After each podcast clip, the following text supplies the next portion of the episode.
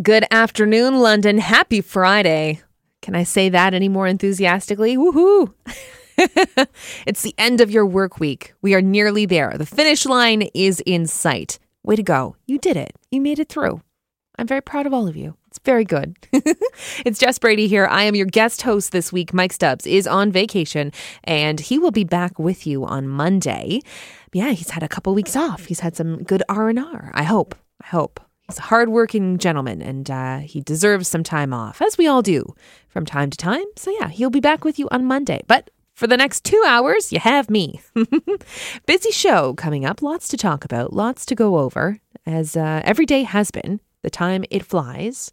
Every single time I'm in this side of the of the booth, sitting here chatting with all of you. I've said it before earlier this week that it's been uh, it's always an interesting time, uh, and I very ha- much have enjoyed filling in on the talk show side because usually I'm in the mornings, I am delivering the news, uh, co-anchoring with uh, Jake Jeffrey, and that's when I get to like tell you what's happening. But when I get to fill in for Mike, then I get to talk about what I think.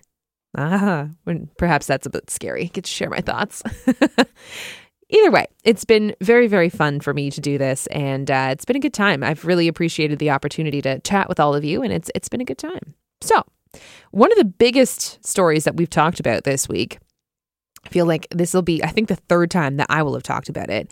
Uh, Amber Alerts. Yeah, we didn't have another one overnight, so that's that's good uh, because it means that no one was in harm's way that they needed an Amber Alert for them. So thank goodness for that. But our colleagues within the Global News Radio network, specifically uh, Drex on the shift, he broadcasts. We we run him overnight here in London. He broadcasts out of Vancouver, and he was talking about the Amber Alert system uh, during his show early this morning, late last night, and he had a very different kind of guest on to talk about Amber Alerts and how important they are. Zach Miller was the guest. Now, in 2006, Zach was kidnapped by a stranger as a 10 year old in Saskatchewan. 24 hours after he went missing, police decided to issue the first Amber Alert in Saskatchewan's history. So Drex spoke to Zach uh, who is, you know, quite rightly angry about people calling 911 to complain about Amber Alerts. And we're going to play you uh, part of their conversation uh, that Drex had with Zach. Zach is almost 23, and in five days, it'll be the 13th anniversary since he was abducted by Peter Whitmore. And he told Global News earlier today that if it wasn't for certain individuals spotting the vehicle uh, mentioned in an Amber Alert, he wouldn't be here. I spoke to Zach earlier today from his, ho- from his home in Saskatchewan, where he says he is angry about hearing that people call 911 to complain about Amber Alerts. I can't stress how angry that makes me, to be honest to yeah. see people angry about the Amber Alert system really, really gets under my skin. That shows me that people aren't putting things in order that they should. As an Amber Alert is when a child's in known harm's way. And so when an Amber Alert comes out, there's a child in danger. At what point do you not understand that you need to drop everything you're doing and pay attention to that system? Anytime there's natural disaster or anything of that circumstance, people stop what they're doing. Why isn't this happening with children? Because whenever I'm out talking to school groups, stuff like that, I'm out working with the OPP, RCMP, schools, different child advocacy groups. My biggest thing is on children is they're the next generation. They're the next lawyers, doctors, prime ministers of this country. And we're doing a really terrible job right now at protecting them. There's a move in Ontario, uh, a petition anyway, to uh, have people getting, uh, you know, receive fines if they start calling 911 to complain about Amber Alerts. Now, the reason the police don't generally fine people for abusing 911 is because it may turn people off from calling 911. But w- what do you think of the idea of actually punishing people who abuse the 911 system because of Amber Alerts?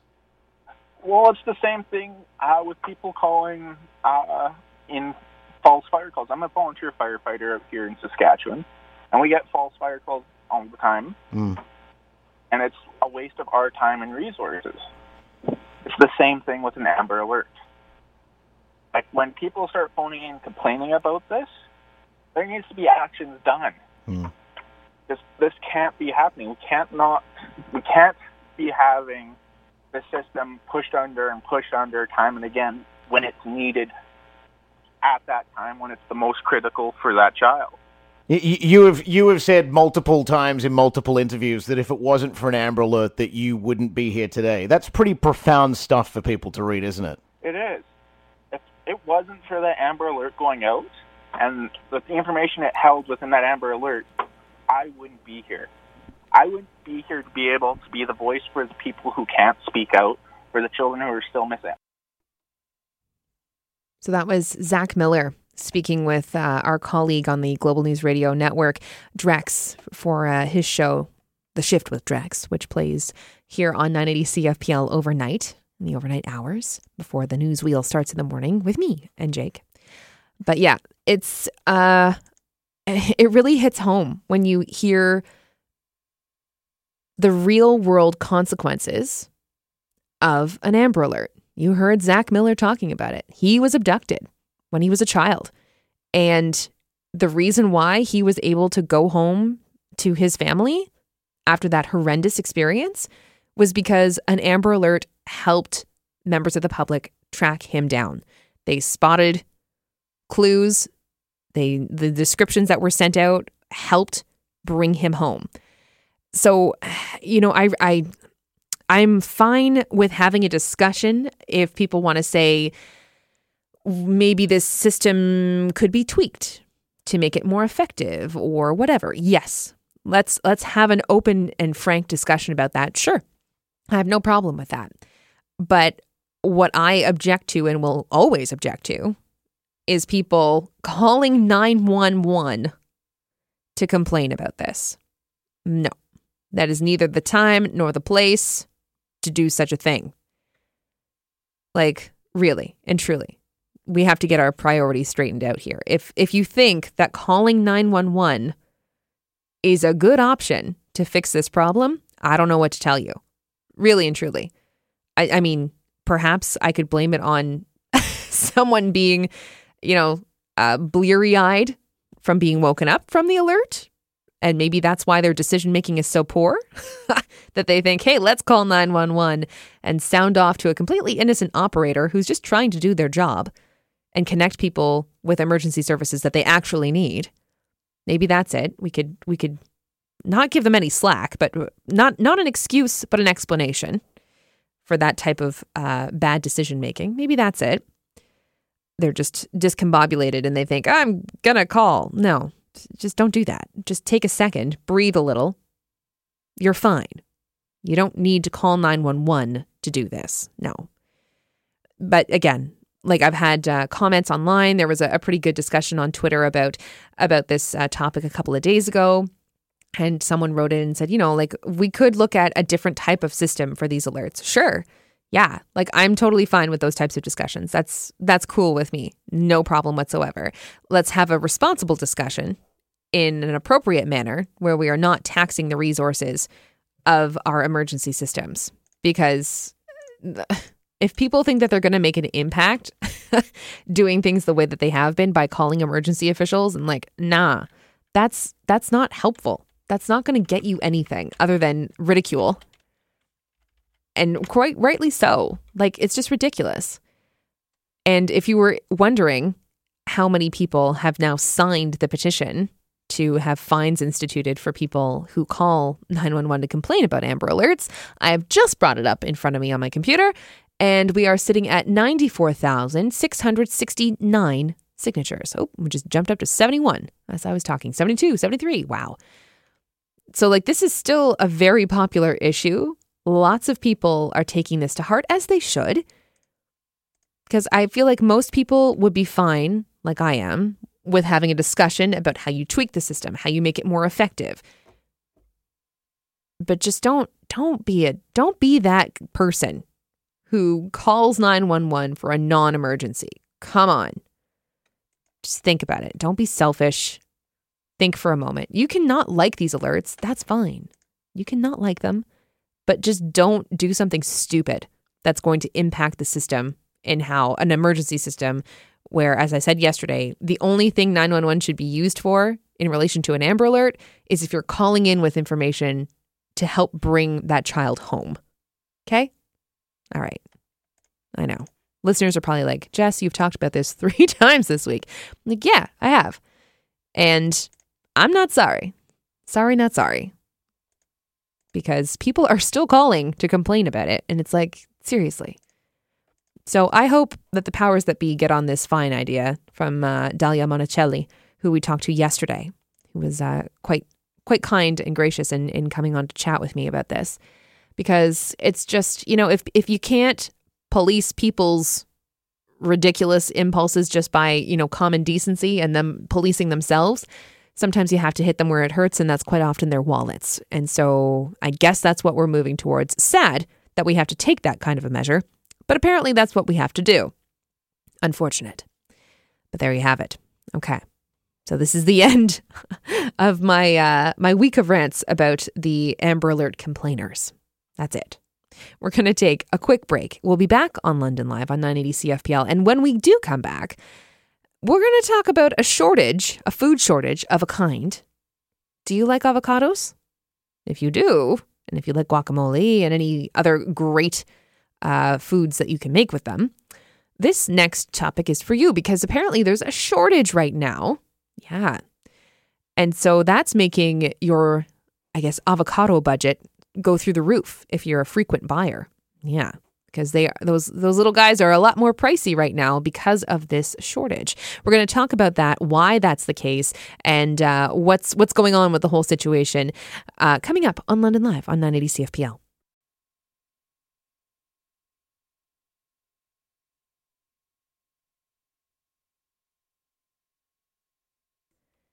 Welcome back to the Friday afternoon edition of London Live on 980 CFPL. It's Jess Brady here, your guest host for the week. Really, for like an hour and 40 more minutes. because it's Friday. That's right. Your weekend is quickly approaching.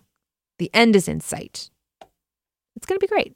Now, do you have plans over the weekend? What are you up to? I am uh, going to a wedding tomorrow for two of my good friends. Talk more about that in a little bit. But usually, weekends are a time for get togethers, parties. Maybe you have a potluck. Maybe people bring their favorite dishes over, you know, if you're hanging out. Do you like avocados? Do you like guacamole, which is made with avocados? If you do, I have bad news.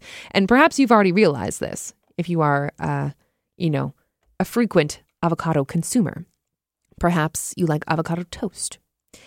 Well, avocados are in short supply, my friends. That's, yeah, uh, so much so that it appears it's an avocado crisis. Yeah, in North America. This is according to experts who know about these things. Mm-hmm. So because of that crisis situation, when you go to the grocery store or wherever you get your avocados from, wherever you've sourced them, they are much more expensive these days than they used to be. Yeah.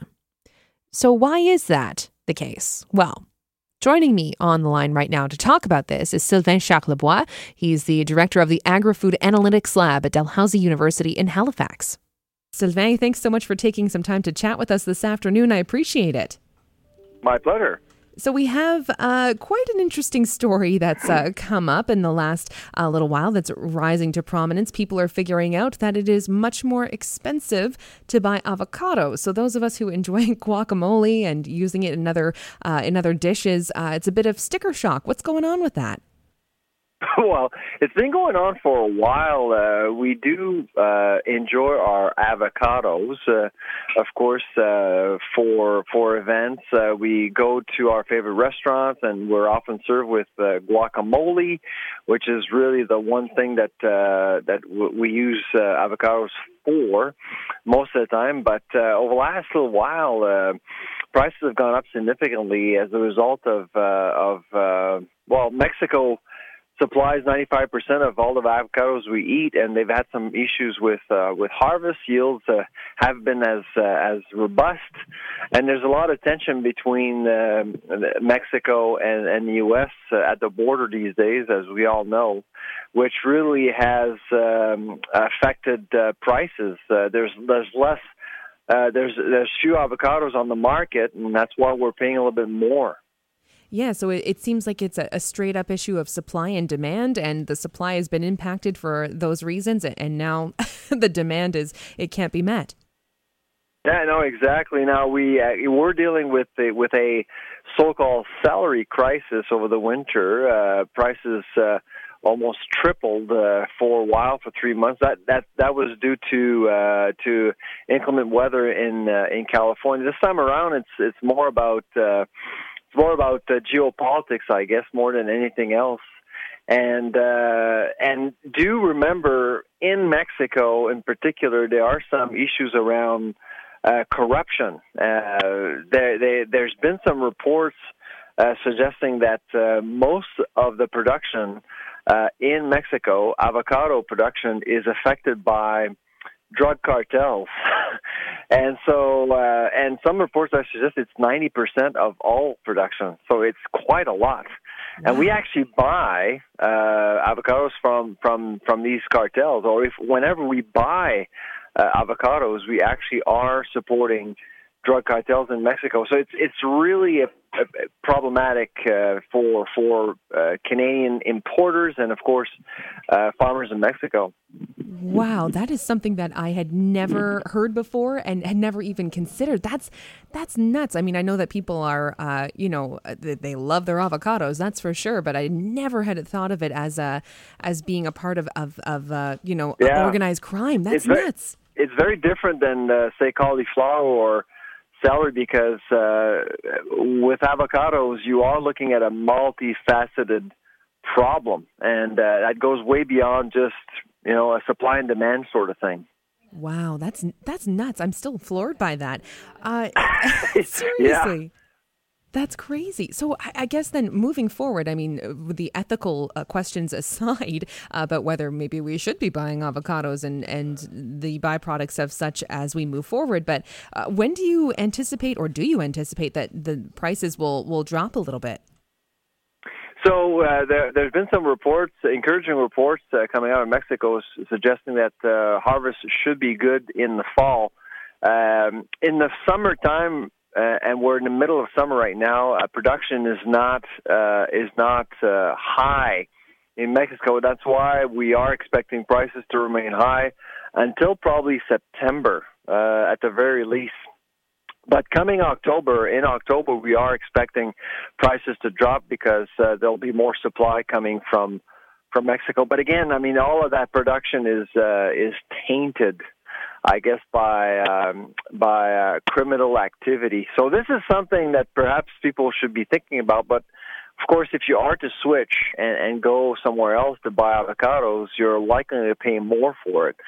So um, the day uh, when when we we spend uh, a dollar per avocado uh, may be coming to an end.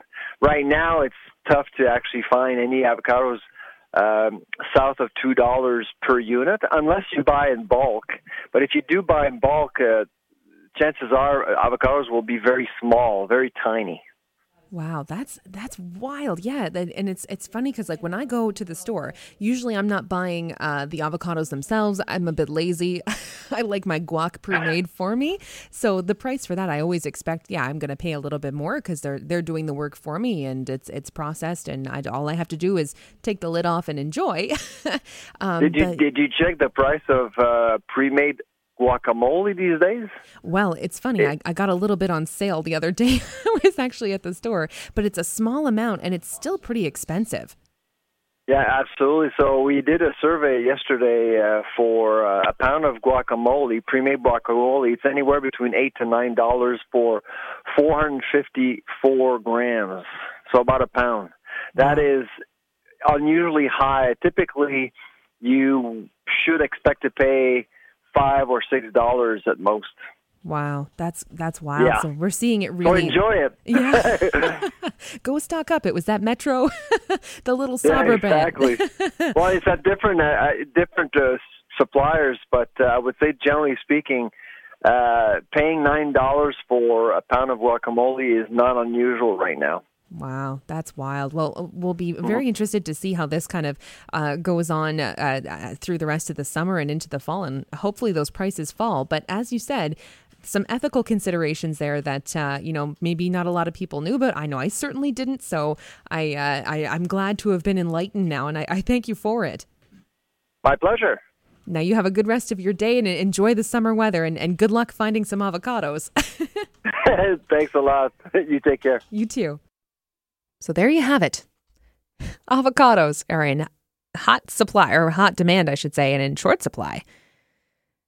Watch out for your weekend plans. If you were planning on making guac, oh, you might want to rethink that. Otherwise, you might be paying a premium. Apparently, some places in Mexico City, I'm reading an article from uh, CTV National on this. Um, some restaurants in Mexico City have started serving fake guacamole using a Mexican squash instead of an avocado. So maybe you can look up some alternative recipes. They probably won't taste the same as uh, your avocado goodness, but it might come through in a pinch if you need to. We'll see. Good luck out there if you are searching for avocado alternatives to kind of beat this uh, avocado crunch. It's a crisis in the avocado market. My goodness. We need to take a quick break for news. When we come back, we'll be talking about trends that were not necessarily started by baby boomers, uh, but you know certainly have been you know uh, very prominent over the last oh gosh how many decades. Uh, you know ways of life of doing things that are now changing quite dramatically. We're going to have a chat with someone who's an expert on this, a sociologist, and that's coming up after the news on 980 CFPL.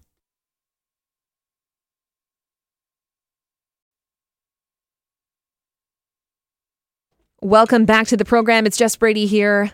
I'm your guest host this week. Before the break, I told you that we were going to talk about a little bit about baby boomers and maybe some trends that they started or, you know, just have been obviously uh, very much the way of doing things in life while the baby boomers have been around and the dominant generation, because there's a lot of them out there. Well, some of these trends are changing. I mean, time goes on, things change, our ways of doing things in life and society, they evolve, they change. There's this interesting uh, post on a wealth of common sense.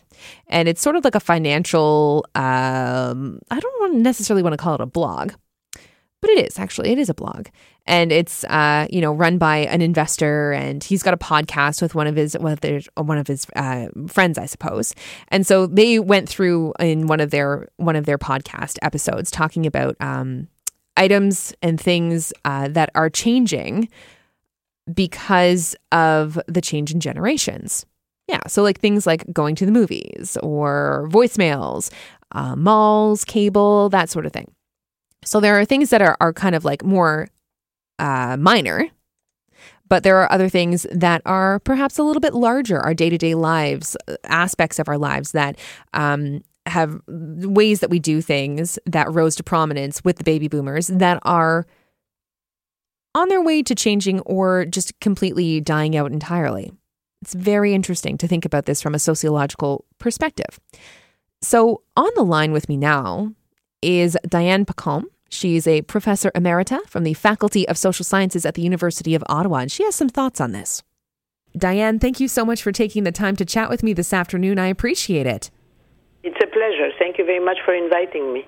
Well, Diane, there are lots of conversations all the time about millennials and all of the things that we're doing differently. Uh, but now we're starting to, you know, talk a little bit about perhaps trends that baby boomers started that will no longer continue uh, as as you know different generations come up and in, in, in, prominence. So, uh, what was some of your insight into that? Or is there anything specific that comes to mind for you that won't be uh, maybe as prominent as, of a trend as it used to be?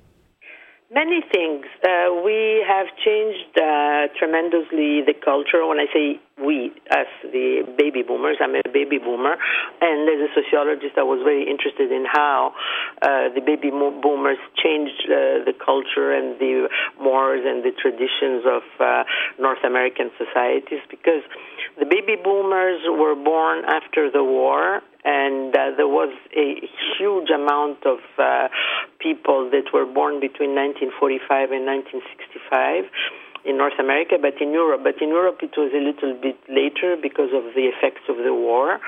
Uh, so they have um, uh, modified the way that uh, we relate to life, to leisure, to work, to culture, to music, to sex. So their legacy is huge. So I don't think that. Um, the trends that they have set will disappear. Uh, but there are some of the things that were typical to their generation. There is one specific, actually, two specific things I would like to discuss with you. The first one is money. Uh, I've been noticing that uh, surely and uh, slowly but surely, uh, money is disappearing. Uh, for instance, twice in Toronto, I went to uh, to a to a mall and I wanted to pay with money, and the people refused to take my money. Said we don't take money. So as a sociologist, I started reflecting on the consequences of this this new thing because throughout history, from the beginnings of time to today, there was always uh, a mediator, uh, something mediating some object, being uh, uh pieces of stone or being uh, coins or being something material, concrete, that was mediating uh, the, the, the process between me desiring to buy something and buying it. Uh, and this is disappearing. And for me, this is tremendous because it's changing completely the economy and also uh, uh, the rapport of the younger generations with the, with the consumerism. Uh, now, anytime during the day from their computer, they can order things without necessarily having that that reflection on the, the, the, the how how much money it is. So they they they, they spend much more. And uh, as a professor, I noticed uh, quite recently that uh, when my assistant was trying to sell to the students some photocopies of, of a text or something, the young people they, they were saying, "We don't have money. Do you take credit?" Even to, to one of their fellow students. So this is changing tremendously the world. The other thing, which is very important, is um, um, the, the, the rapport with time and space. Uh, younger people they they're not as patient because for them uh, if they need anything they can acquire it immediately. Uh, if they see something on the uh, internet that they like they're going to get it immediately. So uh, these are these are fundamental practices that we had throughout the centuries that are disappearing. There are many other more but these for me are the most essential it's very interesting, and especially to your point about uh, physical money and currency. Yeah. That is that's yeah. something that we've talked about in, in our own newsroom. Different trends, different uh, stores. Glad. Yeah, yeah. About uh, like yeah. fast food places too. Uh, there was um, a, a, local place that was uh, toying with that idea of, of not accepting uh, actual physical currency anymore. And for those of us who are are pretty much reliant on our debit cards or our, our credit cards, it's you know I very rarely have actual cash on me. Uh, so oh, yes. it's not a big impact for me, but there are other social consequences to that. If you if you think of people who uh, perhaps are of lower income and they don't have, uh, you know, maybe they're they're more cash based. Yes, no, I personally, uh, as a rule, I don't use my credit card unless it's for a very big amount.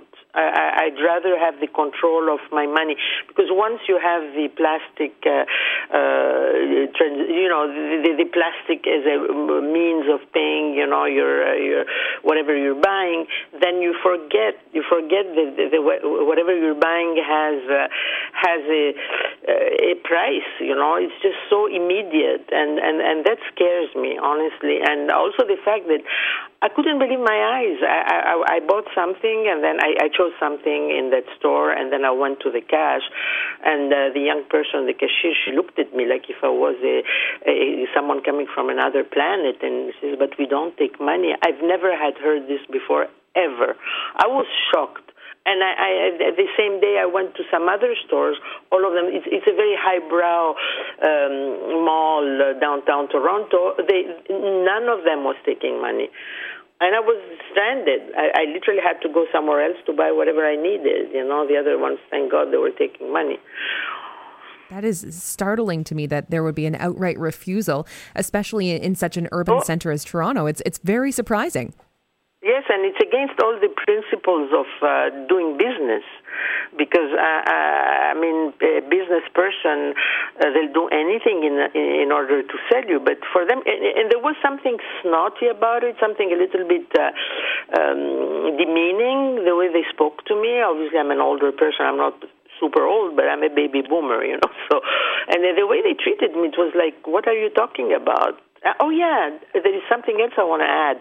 So the, the, the third store, or because I said I might as well do some sociological research, uh, I asked the young woman. I said, "Why aren't you taking money?" And you know what she told me? She said, "Because money is dirty." No way. I swear and immediately, I mean, I've given many, many interviews on this topic, and I and I and I spoke about it because I do lots of public speaking and so on, mostly in French, though. And I couldn't believe my eyes. This is like it flies against all the all the culture, you know, the capitalist culture. Where uh, I remember sometimes back then when I was very young, literally the the, the, the people was I, I was buying something and they were kissing the coins, they were kissing the paper, you know, because money was sacred. And now this young woman and she literally, again in a little bit of a condescending way, she tells me, money is dirty, you know. Hmm. So this for me is a huge, huge change uh, in our vision of life, in our vision of how we do commerce, in the, of, of our rapport with objects. But obviously there is much more because this generation also I mean, they, they, they literally live in the digital age. And I wrote an article recently uh, specifying uh, the differences between the generations when it comes to uh, uh, what they call digital tourists as opposed to digital natives. So people who are in the, I mean, the baby boomers obviously are more digital tourists in the sense that they get in and out of the digital world. Their kids, though, fell into it. So that creates also something which is quite unique in the history of uh, the intergenerational relations, but specifically, uh, I don't think we've seen anything like this since the uh, the uh, Industrial Revolution.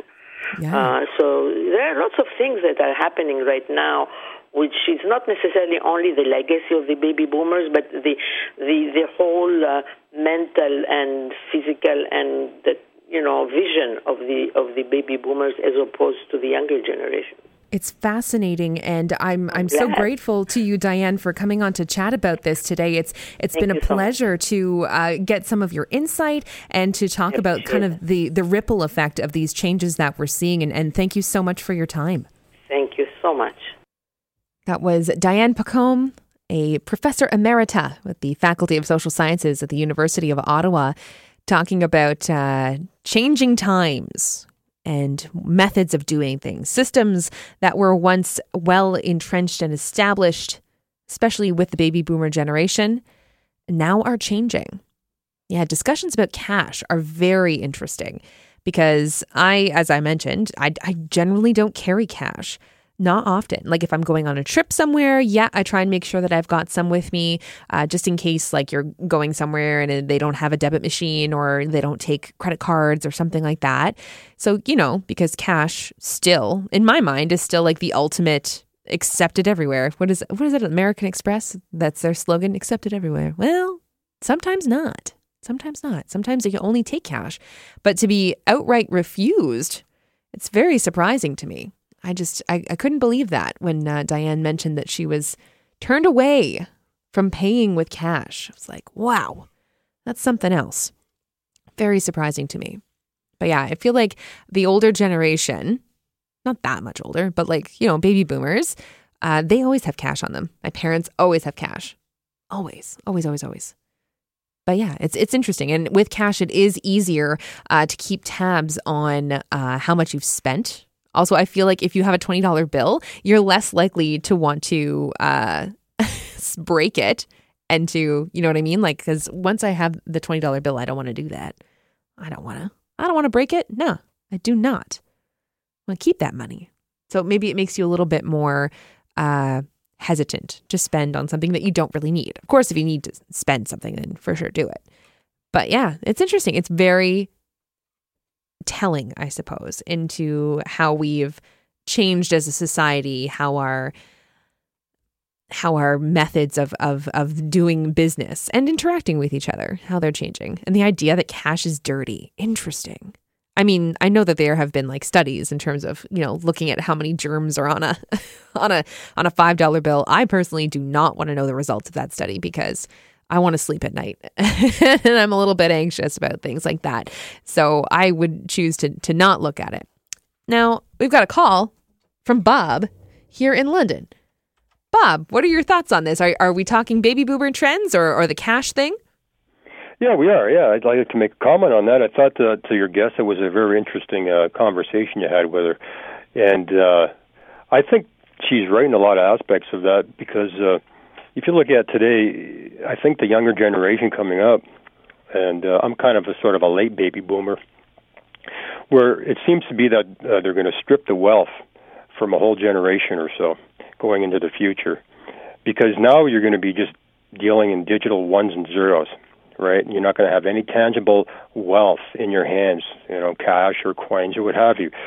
You know, it went from gold and silver right? It used to our money used to be backed up like that, mm-hmm. and it's not now.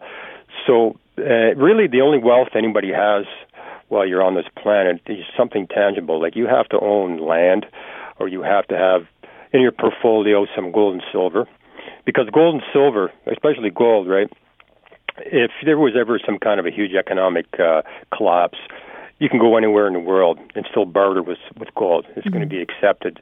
Matter of fact, in the United States right now, there's about I think uh, Utah was the first state, but they passed a law there where you can go to Utah right now and you can lay down gold and silver bars and you can buy anything you want. Mm. And it's, it's a law that's passed. So uh, that in itself, worldly, you know, is, is accepted. So when I see them stripping cash completely from uh, from our economic system it just it's it's a warning flag for me. You have to have something tangible uh, when things go really bad, uh, and, and and they will again, you know, because no fiat currency has ever withstood the, the, the, the test of time, and uh, the American dollar has been the uh, world standard, right, uh, for what over a hundred years now everything's based on the American dollar. And if something should ever happen where there is a huge economic collapse and people don't even have access to any currency, you're left out with nothing. And if you have nothing to barter with to get food or what have you, you're done. So I, I think it's a dangerous area that we're heading into uh, for this future generation. Um, they, you know, maybe they'll realize it one day that, uh, you know, wealth is based on tangible things mm. and not digital ones and zeros. Because nobody's going to take care of you if if you need money and you don't have some asset to trade with and barter with, right? Yeah, no, it's true. And you know what's interesting too is uh, I've been keeping kind of uh, on top of this. In in India, uh, particular India, they they really value gold, and everybody, many many families, what they do every time they get a paycheck, you can walk into a you can walk into a, a store and buy gold, and you can buy it in in these little denominations of an eighth of an ounce. So every week in India, people put money towards gold. And I know there's a tradition in India when you get married, the two families bring out their riches, which is they lay their gold on the, uh, for display to show what each family has and what you know what each family and each person is getting into, and so it they still have that kind of value on that. So I think here in North America, um, I know a lot of people, including myself, I still put in my portfolio gold and silver mm. because it's a you know even jewels or anything like that, diamonds or what have you, right? Because it's always worth something somewhere in the world. So, yeah, it's a little concerning. And your guest made great points. I thought, which is talking about the trends that we're going towards here mm-hmm. in the future. And I don't think it's very safe uh, for when people who are millennials now, 25 or 30 or what have you, And when they get to be 50 and 60, like the uh, baby boomers, what are they really going to have? Yeah. In terms of wealth, like really good wealth. You have to own something, a house, land, something for your, even for when you get older, so you can use that as an asset if you have to, to, you know, to live and survive. Yeah. I, I'm, elderly years, yeah. yeah, no, it's, and I very much appreciate the call, Bob. It's, uh, it's great to get your thoughts on it. Thanks very much for the call. Yeah, you're welcome. Have a good weekend. You too. Take care. Yeah, you too. Yeah, it's uh it, yeah, and and millennials Bob makes a great point that uh having assets to fall back on like physical assets like property and what have you, that's great. Millennials do though face a lot of challenges in accumulating that, which is uh, a whole other kettle of fish. But I mean, Bob's right. I mean, if you can if you can have property, if you can have a house, fantastic. But yeah, there's a there's a whole lot of other set of uh, I guess uh, issues that prevent a lot of millennials from being able to achieve those goals, and some of which we talked about earlier this week when talking about uh, millennials who are still looking for a partner, romantic uh, wise, and you know they look at at their partner's ability to um, possibly have the same housing goals as them, property goals, things like that, because we are very anxious as a generation about not being able to afford that. It's interesting. Everything is connected. Everything is connected. On that note, we need to take a quick break to disconnect from this topic before we move to the next. That's coming up on 980 CFPL on London Live.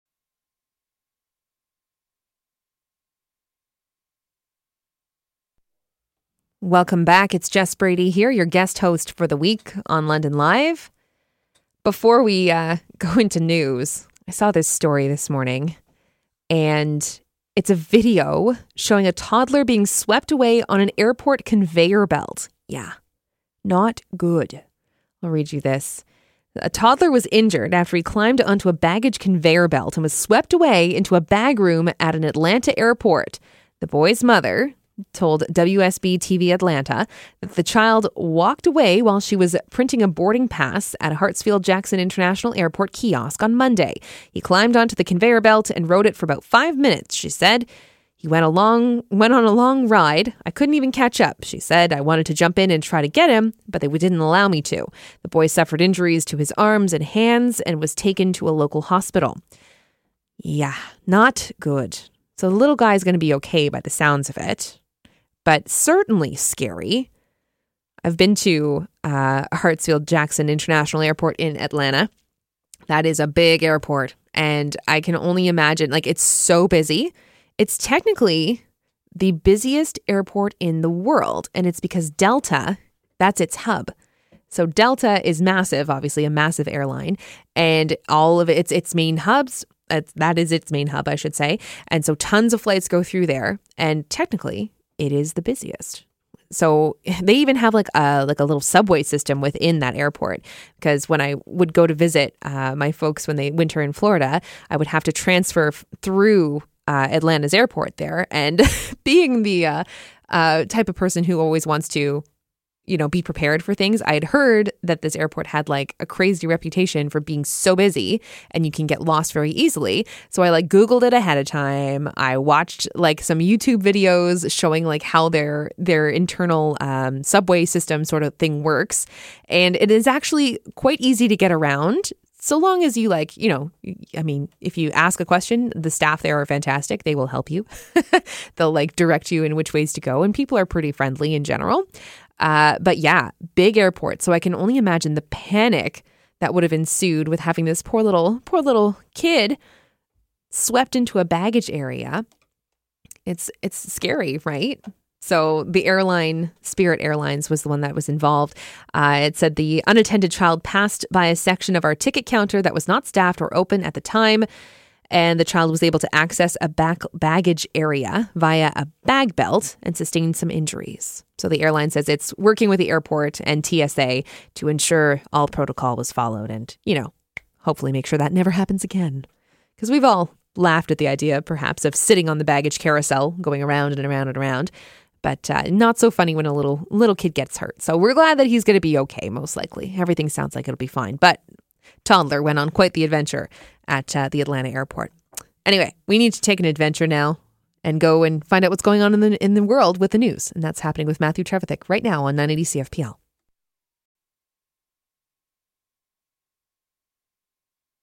Welcome back to the program. It's Jess Brady here, your guest host for this week's shows of London Live. Mike is on vacation. He's back on Monday, though, so that's really good.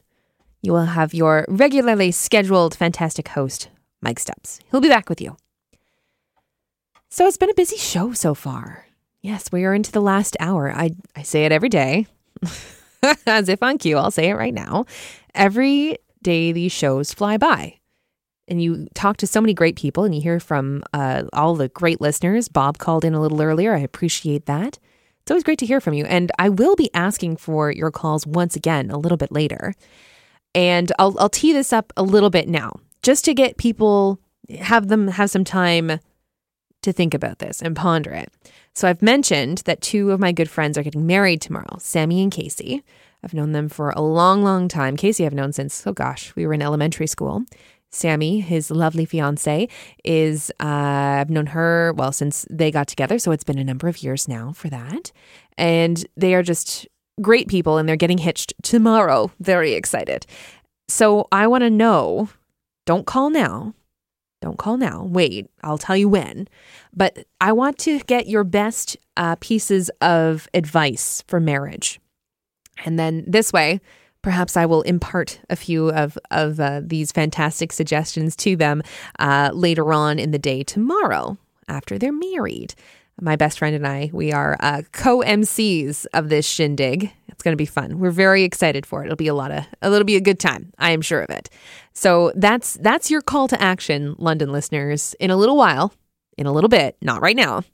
Uh, call in with your best pieces of advice for marriage. Yeah. Okay.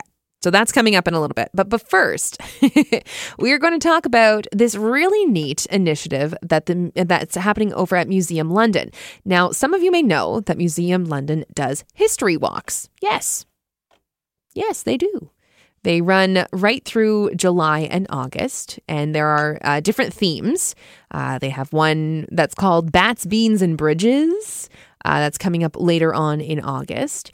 Uh, there's cottages to castles. So these each one has like a couple of additions. So if you can't catch it the first time around, they they have a, a second one. But the one that we are talking about today is very important, and it's focusing on London's Indigenous history. And it's it's really neat. It sounds like it's going to be uh, just a fantastic uh, learning opportunity. So the first session is tomorrow and they have two uh, that are running tomorrow. But I wanted to talk uh, with the person who's running these walks to find out a, a, little bit more about them. So joining me on the line is Anishinaabe educator, journalist, and leader of the walks, Sara Mai Chitty. Sara Mai, thanks so much for taking the time to chat with us about these tours that are running on the weekend. Uh, tell us a little bit about what will happen when people show up on Saturday. The walk begins at the museum on Saturday, um, and we'll be examining a Kent Monkman painting. And then I will take you down to the park, like at the Forks of the Thames, then back up to downtown where there's a couple stops, and then we end up at Atlohsa on Richmond Street. So it is a, a nice, con- like it's it's it's a good a good amount of time. I think each walk is about what ninety minutes or so. Yes, you got it. Yeah, and so you're really going to get a, an interesting view of of different works and places of importance within the downtown area as they relate relate to Indigenous culture and history. Um, maybe tell us a little bit about that uh, the the exhibit at the the museum, that first stop, because it is it is something to behold and, and it's very important. It has a very important message. So the exhibit at the museum right now is called Shame and Prejudice. Um, it was commissioned by the University of Toronto a couple years ago when Canada was celebrating 150 years of colonization. And um, so Kent Monkman put together this, uh, it's like a storytelling exhibit, um, and he draws on European art um, techniques and artists to kind of like illustrate the history of resilience of indigenous peoples in North America, but then also um, the colonization of them. So he examines topics such as incarceration, some of the first um, indigenous chiefs who were um, incarcerated, such as Poundmaker, and we look at, uh, or he looks at, uh, essentially. Uh, child, uh, like residential schools, also today, you know, um, becomes Children's Aid Society. So, like, lots of different um, concepts and things that our people perhaps uh, like. He basically takes us through a journey of our shared histories and kind of takes uh, really asks people to look at maybe what they've been told about history or what they understand about history um, through maybe a different lens, through uh, Indigenous people's lens, and through the lens of his Kent Monkman's alter ego, which is Miss Chief uh, Eagle Testickle.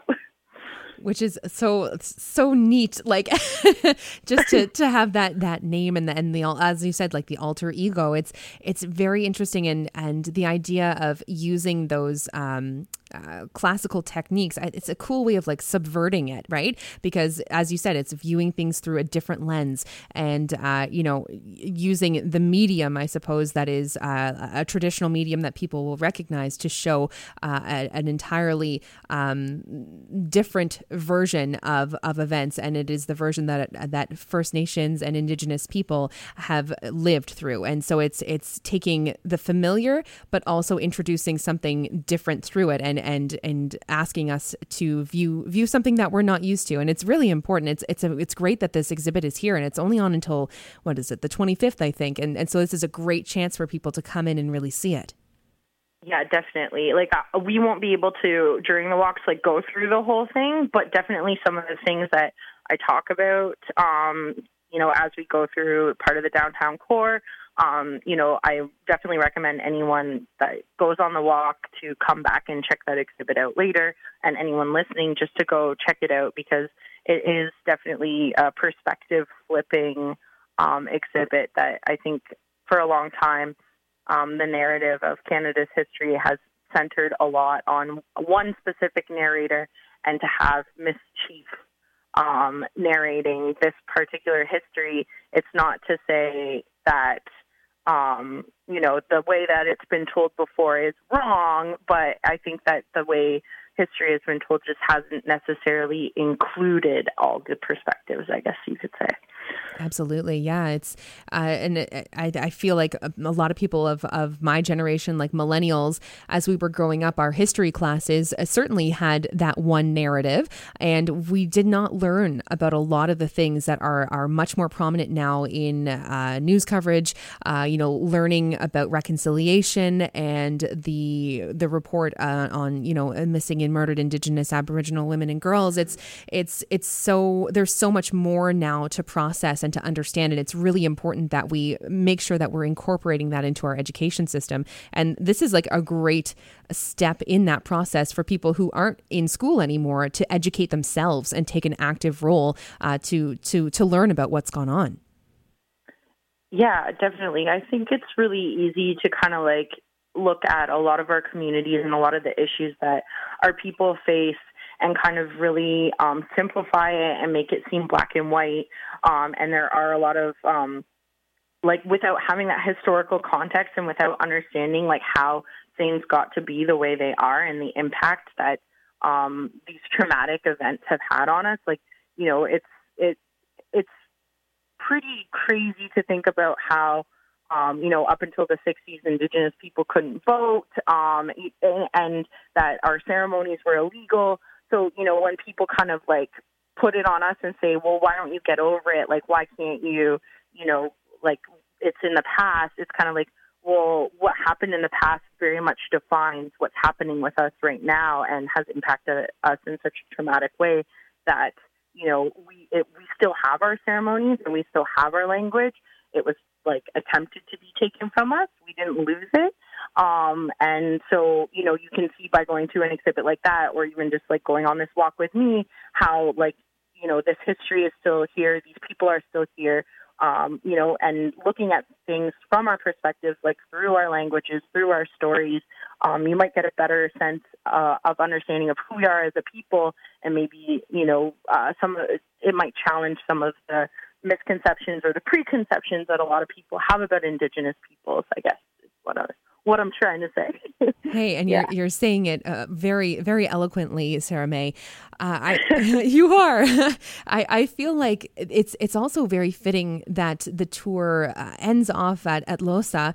Um, I, I, hope I've I've said that properly. I apologize if I've mispronounced it. Um, but it, I think that's it's a nice fitting way to end the tour because you are are taking people through uh, a bit of a historical um, look back and also now looking forward at Losa to how the community comes together and moving forward and, and because it is family healing services at that location, uh, many services are offered, but that's it's great to kind of bring people up to the end of the tour in the present and say, okay, this is where we are now and and what we're doing here.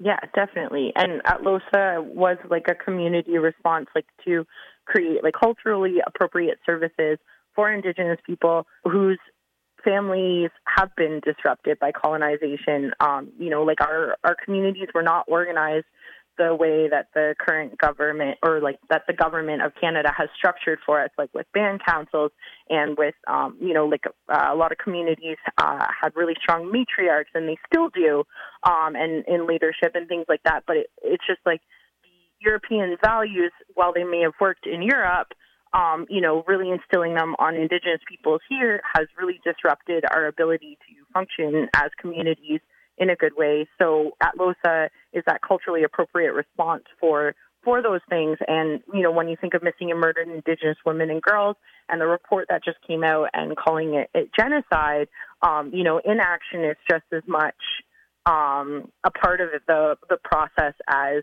uh, as as the act itself of genocide. So um, you know, like Atlohsa uh, currently has a program uh, for anti-human trafficking, and that's come up in the news a lot lately, and that's kind of coming on a lot of people's radar. But that's that's been on Indigenous communities' radar for for many many years because over 50% of human trafficking victims are Indigenous women, and so you know, right now Atlohsa has a really comprehensive approach to, they have a three strand approach where, with prevention, education, and support for survivors um, called Oka, Oka Denige, which is like she who braids.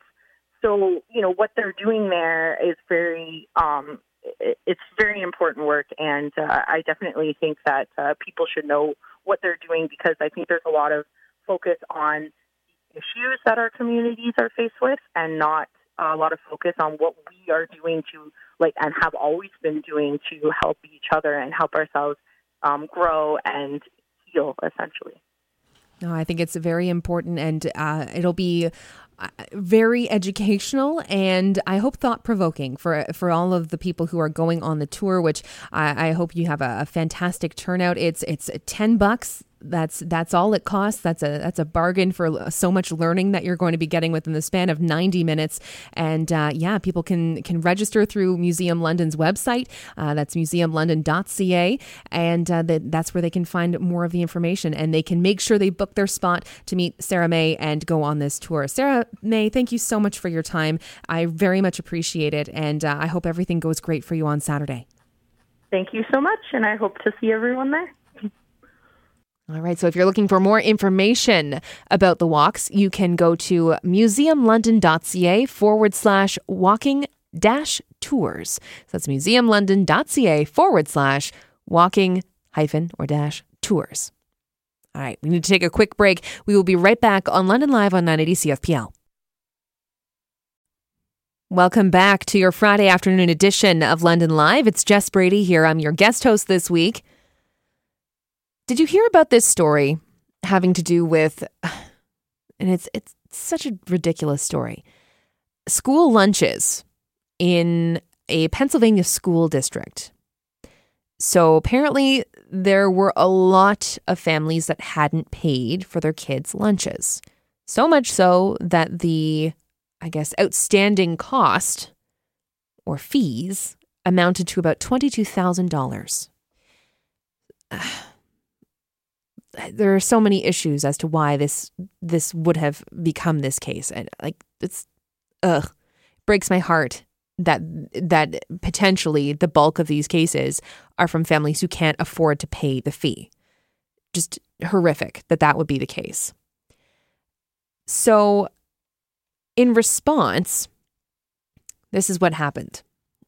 This is from CNN. And I'll, I'll preface this by saying there's a happy ending to this story. There's there's a good outcome here. Goodish, I guess. So this article says earlier in July, the district, the school district, had sent about a thousand letters to parents who owed money for school lunches. You can be sent to dependency court for neglecting your child's right to food. The result may be your child being taken away from your home and placed in foster care. Just terrible, terrible. So, obviously, this sets off quite a lot of uh, concern and panic for sure. No wonder. Now, there was a businessman uh, from the area, and his name is Todd Carmichael. And he's the co founder and CEO of La Colombe Coffee in Philadelphia. And he offered to pay the debt in full because he himself, as he spoke to media about this, as he was growing up, his family uh, didn't necessarily have a, a, lot of cash all the time. And so he had benefited from programs that had provided, let's say, like free school lunches or breakfast or things like that. So he said that he knew what it was like to be hungry. And he understood the shame of knowing that you couldn't provide food for your family. So he decided to give back, like no strings attached. He reached out to the school board and the school district also received about, I guess, 100 additional offers from donors all over the country. And at that time, the school board president first refused Carmichael's offer and said that initially that these the demand for payment was it, it was it, yeah like I don't know actually if there was a, a real clear explanation from this guy as to why that they were refusing but Carmichael had said listen I don't care who can pay, who cannot. Like, I just want to make sure that this debt is wiped clean and that people aren't, you know, left panicking. So apparently, though, they've reconsidered and accepted shortly thereafter. So Carmichael, the CEO, told CNN through his spokesperson that he expects the funds will be used as intended towards clearing this debt. Now, the school district has since issued an apology so it's sincerely apologized and for the tone of the letter. It has also decided to accept that generous offer, as we said. It's just, just crazy. It's crazy that this would have even reached this level. I don't understand. You know? It's crazy. So the school board is saying that it followed all federal and state regulations. And also in this letter that it sent out, it stated it was not the intention of the district to harm or inconvenience any of the families of our school district. Well, I don't know what you expected from a letter like that, like initially to have gone out to threaten people with court action. I mean, obviously, debts need to be paid. Like, I mean, the school is paying for lunches, food has to be purchased. I understand there's a, a, a chain and a ripple effect here but that type of behavior, that kind of uh, just horrific letter to go out to people, I just, come on. I'm really glad that it's been resolved and that they're accepting the donations, but you got to hope that heads are going to roll, uh, you know, administratively about that, that there will be disciplinary action taken because that's, I don't know how that became that, how that got signed off on. It's nuts, nuts to me. Anyway, that's just my two cents on it. We need to take a break for news. We'll be back on London Live after this on 980 CFPL.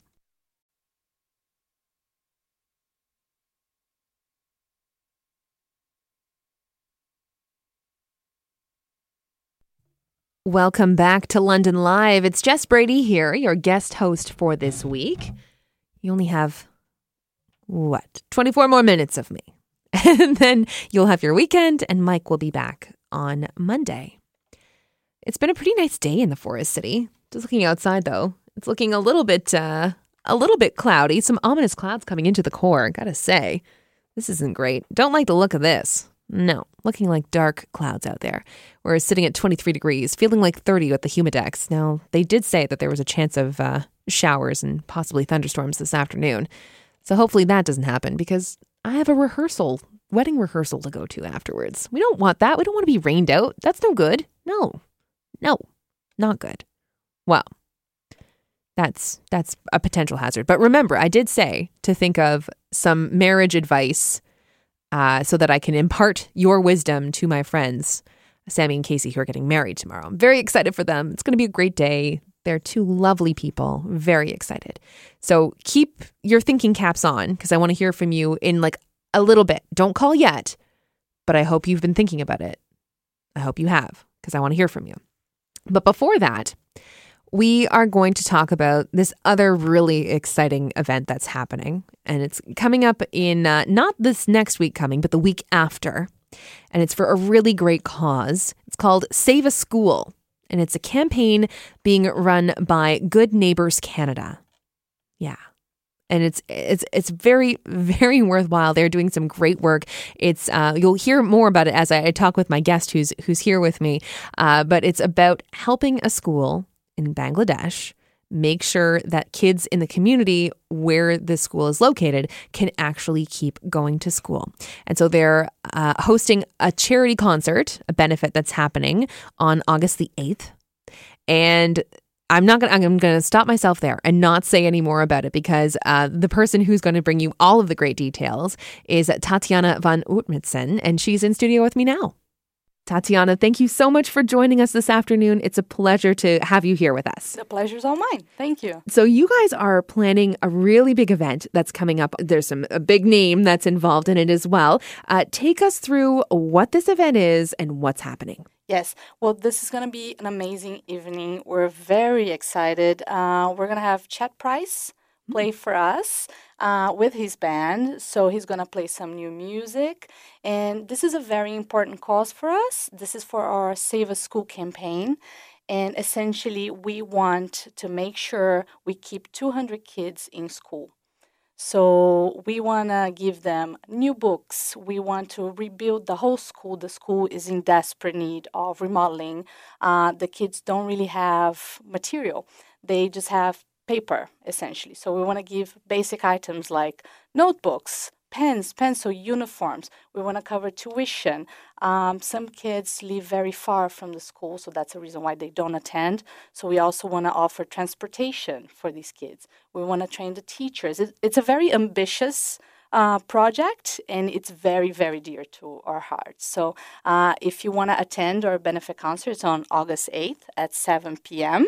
Um, and we're going to have some complimentary hors d'oeuvres included in the ticket. The value is $30 for general admission, all in, no extra taxes. Uh, we do have VIP tickets for $40, and then you get a drink on us and premium seating as well. It sounds like it's going to be a really great night, uh, lots of entertainment, and also for a good cause at the same time. Something that always blows my mind like, we are so privileged to live in Canada where, uh, for the most part, access to education is uh, it's it's not the same as it would be in places like Dhaka, Bangladesh, where this school is located. Uh, it is such a privilege to be where we are and not really have to worry about uh, getting to school for the most part, or, you know, like certainly there are communities and individuals that are underprivileged right here at home, but we don't face the same barriers that others do around the world. So it's it's it's probably shocking to a lot of people when they learn about the conditions in places like ba- Bangladesh. Absolutely. And uh, just to give a bit of background as well, we have another campaign, which is the Hope Letter. And every year we send letters to kids in need. So this year was for Mina. She's nine and she lives in Mirpur, it's the slums of Dhaka in Bangladesh. And she dreams of becoming a teacher and she can even attend school. She um, suffers, she, she tries to help her family. They share a house with six families and we started researching about her uh, community and then we actually decided to create this campaign save a school campaign to help more kids in the area because we know that uh, a high problem that they have there is child labor and early marriage. I mean when you look at the data it's uh, absurd. And like you said we we do have issues here as well but these kids are struggling. The majority of girls 66% get married before they're 18 um, kids drop out of school. Yeah. They have to work to help their families. So um, that's why we decided to do this for more kids, not just for this little girl. Um, she's our featured child, but we want to spread and we want to do awareness campaigns as well. Teach the community that kids need to be in school when they want to. You know, when sometimes you're young and you say, oh, I don't want to go to school today. Yeah. And then these kids actually want to learn and they yeah. want to uh, teach other kids. That's one of the things that Mina says. She says, I want to do this because I want to teach kids other things. So I think that's amazing. Yeah, absolutely. Like I just when you talk about those those stats, especially about young girls, it breaks my heart yeah. because I I again talking about privilege, the privilege that I've had in my life of being able to go to higher education and having the support of my parents to do what what I want to do and follow my dreams. I mean, it's it's heartbreaking that that's not a reality for more children. So it's a great cause that you guys are are are working on here to to help give more opportunities uh, to all of those children in in in that community of of the 200 keeping them keeping them in school because it is oh, it's so important for for other options and and and making sure that their lives are more fulfilling later on down the road that they have more economic options. Education is the key to to so many doors right? well, exactly it unlocks your future right? It sounds cliche but it's true. And i think this is a big differential for us at good neighbors canada because uh, a lot of ngos do amazing campaigns and we uh, try to cover all the bases for families. So it's not just education it's health uh, water sanitation. Uh, we have child sponsorship programs as well. We're in actually seven countries and we help 40 countries. Uh, and the biggest thing for us is to actually help the communities achieve self reliance. We don't want to just give, we want to give them the tools so they can actually have a sustainable development. Yeah, then that's that's massive, right? That's giving people agency, and uh, that the age old uh, saying, you know, a hand hand up, not a handout, sort exactly. of a thing, you know, mm-hmm. and and and making sure that those changes will be permanent and not just fleeting. Yes, which is which is great, and I'm so glad that you got more into the background of of the organization and and talking more about uh, what they do on on the day to day, what you all do on the day to day. So it's fantastic. So to recap, uh, mm-hmm. the big event on August the eighth. Uh, if people are interested in getting tickets, which I hope they very much are interested in doing, uh, what should they do? Where can they go for more information on accessing those tickets? Okay, so um, they can buy at the Wolf Performance Hall's box office, which is where our, our event will take place. They can also go to our website or our Instagram. Uh, our handle is Hello GN Canada. So you just click the button, it takes you to eventbrite.ca. Uh, if you want the long link, it's, uh, it's a little long. GN Canada Music for Mirpur.eventbrite.ca. And I have something special, actually. Ooh. Yeah. Ooh, I like uh, that we really want everybody to come and learn about this cause. So we're gonna do a special online sale this week only. Ooh, yes. okay. Uh, this weekend, Saturday, Sunday, our tickets are gonna be half price off. Oh wow! Yes. Okay. So it's an online sale. The code is flash sale fifty. So you just type it on Eventbrite, and there you go. Perfect. General admission tickets for 50% off. Hey, that's fantastic. That's a deal, and you're also supporting a worthwhile cause. You can't get better than that. Exactly. Perfect. Well, Tatiana, thank you so much for coming in to talk about this uh, fantastic campaign, and we hope that everything goes off flawlessly on August the 8th. Thank you so much. You, we hope so too. Thank you so much for having me. And again, the website, if you're interested in tickets, which I hope you are, is gncanada.ca. That's all you have to type in. Real easy peasy. And also, uh, Tatiana uh, has mentioned before that they have uh, really cool silent auction items that will be up for grabs on August the 8th, including some Blue Jays tickets, which, I mean, who doesn't like going to the Blue Jays game? Come on. It's a good time what better way to support a good cause than also getting the chance to win some really cool prizes? So, again, gncanada.ca. Go check it out. You can buy tickets through Eventbrite, and it is happening on August the 8th. Okay. So, like I said before, I wanted you to wait to call in with your marriage advice. Well, I'm going to take a quick break. When we come back, we're going to be talking weddings a little bit a little bit weddings, but mostly I want to hear from you. I want to hear what your, uh, you know, best advice is to couples who are about to get married, uh, because I have friends who are getting married this weekend. The phone number here is 519 643 2222. That's 519 643 2222. If you're out of town listening to us, 1 866 354 8255. 1 866 354 8255. And you can also tweet at me if you like. My handle is at Jess Brady 980. Okay, we're going to take a quick break. We'll be right back on London Live after these commercials. Jess Brady here behind the mic on this Friday afternoon edition of London Live on 980 CFPL. It's been a good week. It's been a busy week. We've talked to a lot of people. There's been a lot on the go, both on air and, you know, off air in our personal lives. Everyone is always very, very busy. Uh, this has been especially a busy week for me, uh, but not as busy as it has been for my friends who are getting married tomorrow. It's very exciting. Very exciting indeed. And they are two, just, I've said it before, and they're fantastic folks. And Casey, I've known since we were uh, just little kids at elementary school and here in London. And his beautiful bride to be, Sammy, is just a doll. She's wonderful and uh, just, you know, such a, a, a bright person and lovely and sweet. And they make a fantastic couple with their fur babies, Schroeder and Echo. They're lovely. ARF babies, by the way, Animal Rescue Foundation. So, uh, our circle of friends, big supporters of ARF. And uh, ARF comes into the studios quite often for our FM stations as well. They, they promo uh, animals that are up for adoption, looking for their forever homes. So, yeah, we're all big supporters of ARF. But yeah, so before the break, I kind of threw this out there for people to call in with their best bit of marriage advice. Sammy in case you don't know that I'm asking for this. Uh, we'll see. We'll see if they hear. Sometimes they listen, sometimes they tune in, and uh, we'll see. So again, 519 643 2222. 519 643 2222 for local calls.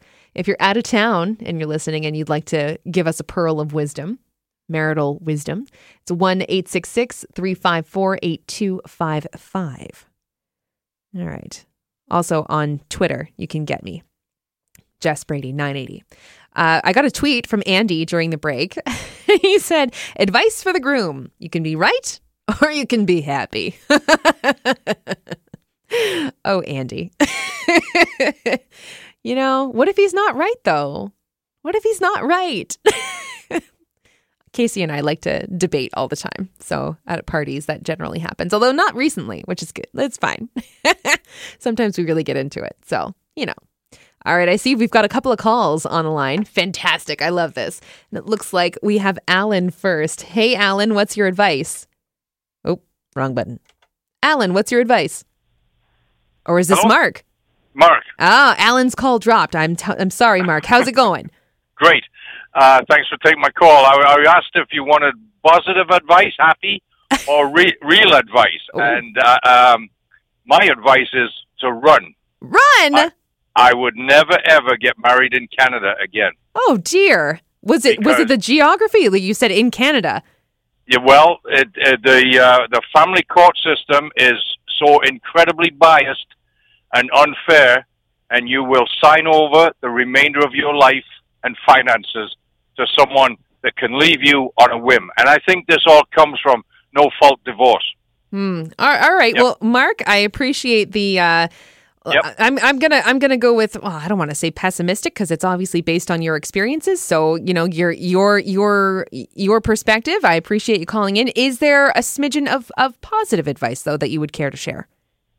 Uh, no, I wouldn't. I um, I no, I've I've been married. Uh, I've been married a couple of times, and uh, no, I wouldn't. I would never ever do it. All right. again.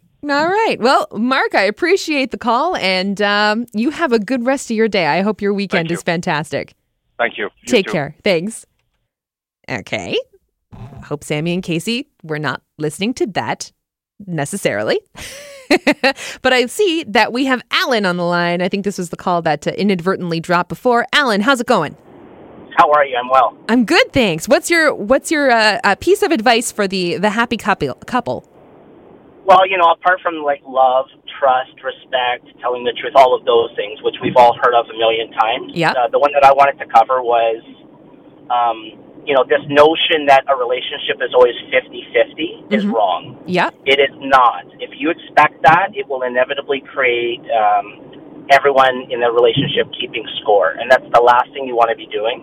You don't want to get into that mentality where I did something for you, therefore you owe me something else. Mm-hmm. It ebbs and flows. So the most important thing is that, you know, understand it's going to be 70-30 for one person at one point in one stage of your life, and then it's going to, or at least it should, switch to the other person. So one person is making sacrifices to support the goals and aspirations of the other couple or the other partner. Mm-hmm. And it and it switches over, and and by doing that, at least you're being more realistic, and you're also in, allowing them to be individuals. Because the last thing you want to do is lose your individuality in the relationship. Be yourself, have your own life, because if you're too too much intertwined with your your uh, your partner, then eventually you lose yourself and you start getting, um, I guess, resentful. Hmm. I think that's very sage advice, Alan. I very much appreciate that. Lots of good nuggets of wisdom in there. I like it very much, especially the not expecting the 50 50 all the time. I mean, we are all human. We all have good days and bad days, and, and that's why y the love for each other carries you through and, and you understand each other. I think that's great. Absolutely. Thanks very much. No worries. You take care, eh? You too. Thanks. Bye. Very nice. Wise words from Alan. Very, very good. Okay, next we have Bob. Whoop. Bob, what's your what's your pearl of wisdom for the happy couple? Well, I got about 30 years of uh, marriage, the marriage game under my belt here. All right. And uh, I would say communicate, communicate with each other, and communicate. And when you're done communicating, communicate some more. Love it. You can't you can't have enough of that through because you are definitely going to have bumps in the road. Everybody's going to have them. You're going to have highs and you're going to have lows. And uh, another important thing that I found is no matter how incredibly mad life gets, which includes things like having children and how busy it gets, always take the time for yourselves as a couple to keep make sure that that flame keeps burning. Like just make sure you can kind of isolate yourselves from all from all that from time from time to time. Go on a trip, get to know each other again because sometimes over a marriage in 30 years and when things get crazy and hectic with kids, as everybody out there who's listening who's gone through that knows, you kind of get lost in your relationship a little bit, right? Hmm. And if you don't pay attention to that and you don't bring it home where it started from, then you can lose you can lose a lot over time, right? Yeah. So yeah, sometimes you got to put things on the back burner and just focus on yourselves. So that's all I can say. I mean, you know, uh, it's uh, I guess it's a crapshoot either way. It may work out, it may not, but you'll know that as you go. And you know, when things get tough, you're going to have challenges. Lots of things can come up, whether it be financials or or who knows illnesses or anything like that. Uh, that's a really that's when you really test your relationship. That's when it really gets tested. So uh, you got to keep a stiff upper lip and uh, sail on. Right on. Well, Bob, thank you so much for those uh, words of wisdom. I appreciate them. I think they're they're very well founded. Thanks so much for the call. All right, have a good weekend. You too. Take care. Bye. Okay, and then our our last caller that we have time for today is Jane. Jane, thanks so much for calling in. Oh, you're welcome. So, what's Um, your words of wisdom? I like Bob's statement, and I understand where he's coming from. I've been married 40 years in September. Congratulations. Thank you. And uh, yeah, it is ups and downs, but marriage is number one. hmm Actually, God is number one. Okay. And Shared faith I is very important. Yeah. And if when things are going haywire and not right and going down the wrong way, you turn to God and He will help you, no matter what. Okay. Um, been there through sickness, cried on Him, and you know, he, uh, I know my voice is getting weak. No, but, no. Um, that's what got me through. Right and uh, my husband stood back and said, "What did you do?" And I didn't tell him what I did, but I, I did finally tell him what I did. Mm-hmm. And he said, wow, that's the only way that you got through this. And I said, yeah, the only way I got through this. Yeah. So, um, yeah, it was a big health problem that we had. Mm-hmm. So, you know, and whatever you do, the stuff doesn't matter. What what really matters is the two of you sticking together Yeah. and the family. Certainly. Um, yeah, it's most important. Most important. Wonderful. Well, Jane, thank you so much for the call. And again, congratulations on your impending 40th anniversary, which is fantastic. Thank you. I appreciate that. Thanks. No worries. Thank you for calling in. Have a great rest of your day. You have a good day and have a good weekend. Thank you. Bye bye. Okay, thanks. Bye bye. There you go. Great advice from some marriage veterans 30 years, 40 years married. That's some good stuff right there. Talking about, uh, you know, no matter what your belief system is, if you invest in each other, invest time, communicate, like Bob said, communicate, communicate, communicate, and then communicate a little bit more. You should be, you'll, you'll work through it. That's good. London Live audience, thank you so much for being with me over the last week. Thank you to my producer, Kelly, who has been with me the last few days, and to Matt McKinnis and to Matthew Trevithick, also who stepped into the breach on Monday to produce for me. Uh, Devin Peacock, Craig